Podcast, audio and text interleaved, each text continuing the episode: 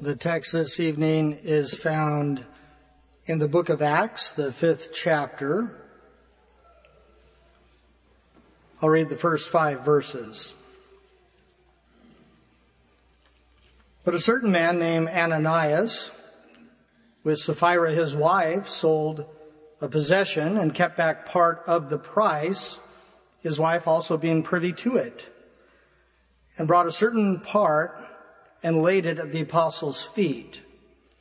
But Peter said to Ananias, Why hath Satan filled thine heart to lie to the Holy Ghost and to keep back part of the price of the land? Whiles it remained, was it not thine own? And after it was sold, was it not in thine own power? Why hast thou conceived this thing in thine heart? Thou hast not lied unto men, but unto God. And Ananias, hearing these words, fell down and gave up the ghost. And great fear came on all them that heard these things. Uh, this account uh, seemingly stands in contrast to the wonderful events that are recorded in the book of Acts with the establishment of the church which is from Acts chapter 1 through Acts chapter 4. Like the 8,000 plus that had already believed, had looked into the gospel, Ananias and Sapphira were just as attracted to it. Uh, it was something that they wanted to have a part of. They wanted to be involved with it. And so uh, that is why they sold a possession and wanted to, in their case, only give part of it uh, to uh, the church. Now, at this point, uh, the early church had already experienced things that uh, were foretold to them just prior to our Lord's ascension. He had told them that Ye shall receive power. After that, the Holy Ghost has come upon you, and ye shall be witnesses unto me, both in Jerusalem and in all Judea and in Samaria, and unto the uttermost part of the earth. Well, that, of course, was fulfilled. That was the Word of God. He just foretold it. In fact, there's, within the first eight chapters, there's four greats. It says that great power was upon them. Great grace was upon them. Here, in this scripture text, great fear. And finally, great persecution in chapter 8 verse 1. And great power, of course, reference the Holy Spirit being outpoured upon the 120 that had gathered in the upper room on the day of Pentecost. That was the birth of the church, the empowering of it. The first sermon uh, that Peter preached had power upon it. Power of the Holy Ghost. It says it pricked their hearts and 3,000 souls were added to the church. Uh, they got to see that power further exhibited when Peter and John in the third chapter went to the temple to pray. And there was a lame man begging. Peter and John looked at him. He hoped to receive something from them. But what did they have? Well, they had what Jesus told them that they would have. Ye shall be witnesses unto me. They said, silver and gold have I none. But such as I have, give I thee in the name of Jesus Christ of Nazareth. You see, there was power in their witness. Well, that man leaped up and went walking and leaping and praising God into the temple. Well, this gave Peter just another opportunity to share the gospel. People were stirred up. They saw the miracle. So he was able to share a message with them. It said 5,000 men believed. Now at that time when it says 5,000 men, kind of like what happened with the Philippian jailer, uh, you could say most likely their houses came into the church. So many more than that would have been added. And in the fourth chapter, verse 33, again it says, with great power gave the apostles witness of the resurrection of the Lord Jesus. They were simply preaching the gospel that Jesus Christ, uh, one who went to the cross to suffer and die for you and me, God has raised him from the dead. And by the power of the Word of God, uh, the church uh, was growing. It also says great grace was upon them. They needed that great grace. Their preaching uh, did not make the religious leaders very happy.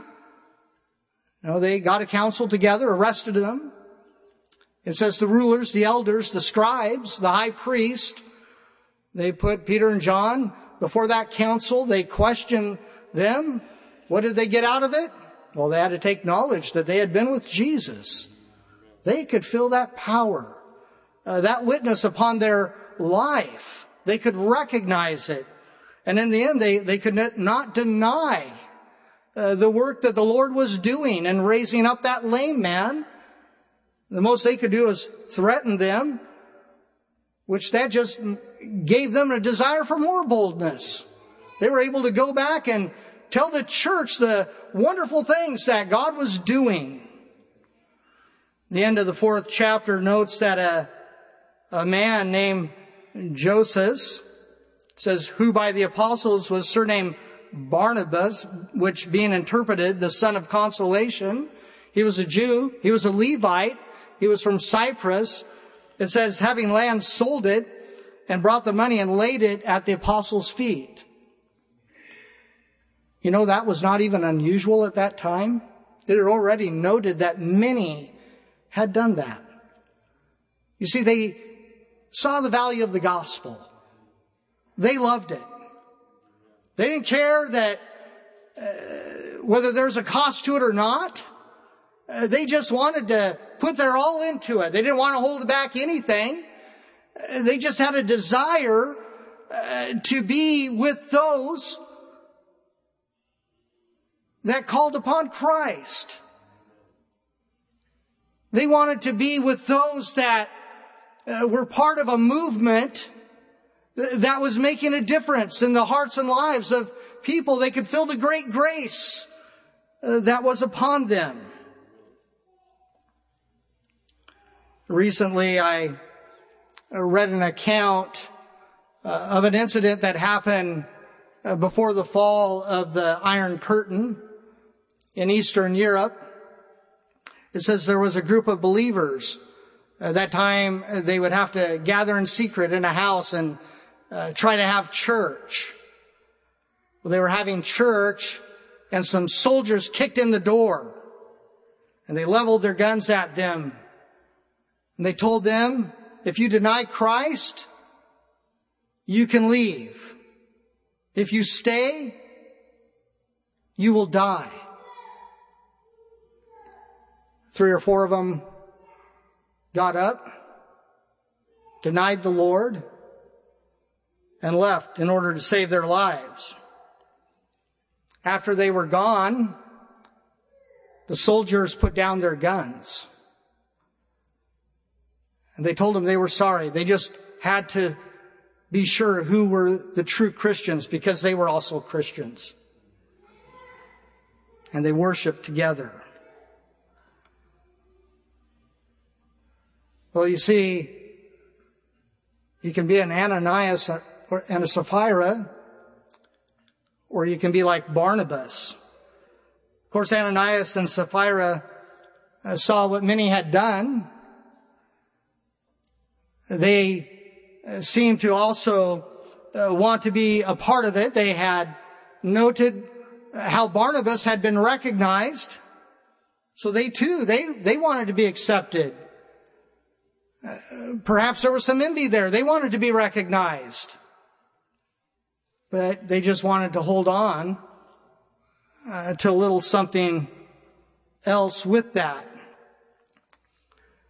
Now we can uh, perhaps wonder why God would so swiftly uh, execute uh, judgment upon them.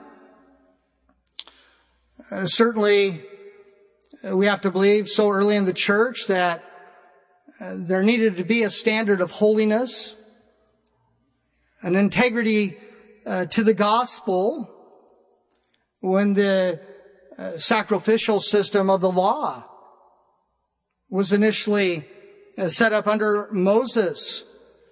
Nadab and Abihu, the sons of Aaron, they tried to offer strange fire on the altar.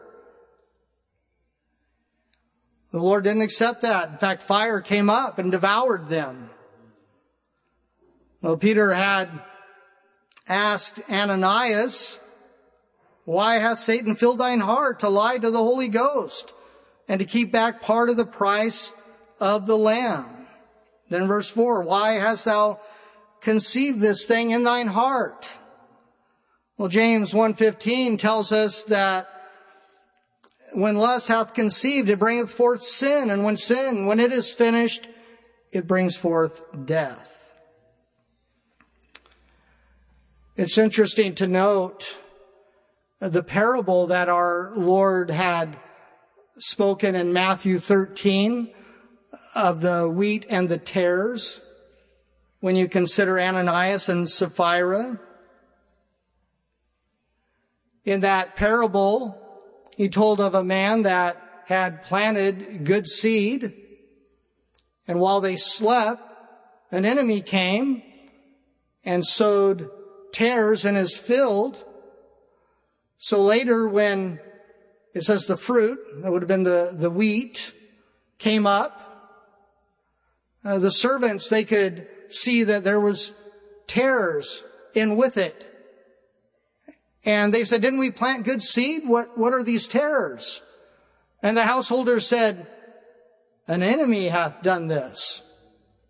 Well, you see, Satan was trying to get some tares into the church. But there's a difference. You see, the servants, they said to that householder, the owner, do you want us to go and to pull out those tares. And he said, no, don't, don't do that, lest you also pull up the good wheat. Leave it, let it go up, and then at the harvest, when we send in the reapers and they gather it up, we'll have them bundle off the tares separately and they'll burn those. Well, here, this was God.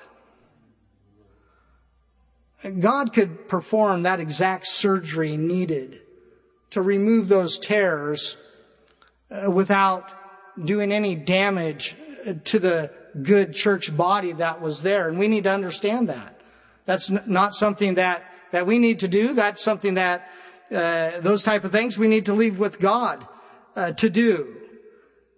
But, of course, the Lord used this, again, to put great fear, not just into the believers, but to others that were looking into the gospel. And you might wonder, is, is that a good thing? Well, it's a good thing to have the fear of the Lord. It worked for the early church. It, it, didn't stifle them in any way. In fact, verse 14 it says, and believers were more added to the Lord. It's good to understand that uh, we can't uh, handle the, the gospel flippantly, that we have to take it seriously. We have to have a, a willingness uh, to apply it. We can't come into it with our own agenda. Uh, we don't want to do something that would ever discourage anybody else within the church. We want to hold on to the integrity of the good thing that the Lord has given us.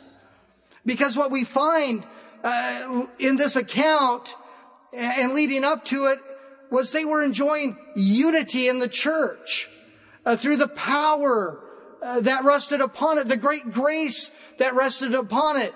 It, it brought unity into the church. And we can see how much God uh, loved that type of unity. And so uh, what this account lets us know is, is God puts a premium on what we bring into the church in our heart. Uh, it's up to us to make sure that we keep ourselves in a place where we're desiring to walk holy because that does impact the church as, as the church yearns for revival. As the church yearns to see the, the power of God be able to come down. And not just save, but entirely sanctify and to fill believers with the Holy Spirit. We have to ask ourselves the question, uh, when it comes to our service to God, where are we going to stand? Like the believers in that secret meeting? Are we going to be like Barnabas? Are we just going to be all sold out for the gospel? Romans 12:1 tells us that we're to present our lives a living sacrifice. You, you don't have a feeling that you're holding on to anything there. We present ourselves a living sacrifice to God. And then God is able to uh, take that sacrifice, uh, the God of heaven, who owns you and me. We don't own ourselves. No, we belong to God. And we're to bring Him glory.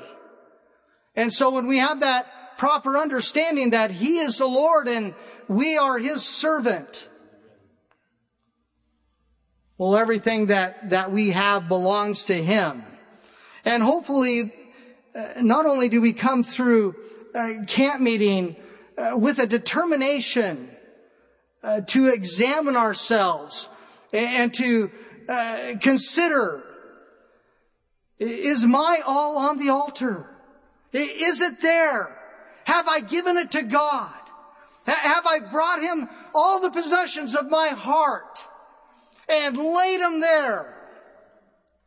Not holding anything, keeping anything back from God. When we do that, we can expect God to come down and hear and answer our prayers. That's what the early church experienced. That's also a formula for us to follow. For the young people that will be going to youth camp. Uh, just go to every service that you're in and say, Lord, I, I want to make sure that everything, everything that I possess, everything I hope to possess, Everything that I desire of this life, it's put down before you. I give it all. I, I want to be like the early church that enjoyed the blessing of God, enjoyed great power, enjoyed great grace upon them. And more than that, they enjoyed victory. And God has victory for us when we determine in our hearts that there's nothing between us and the Savior, you can expect the Savior to come down and bless. We're going to sing song 602 and the altars of prayer are open.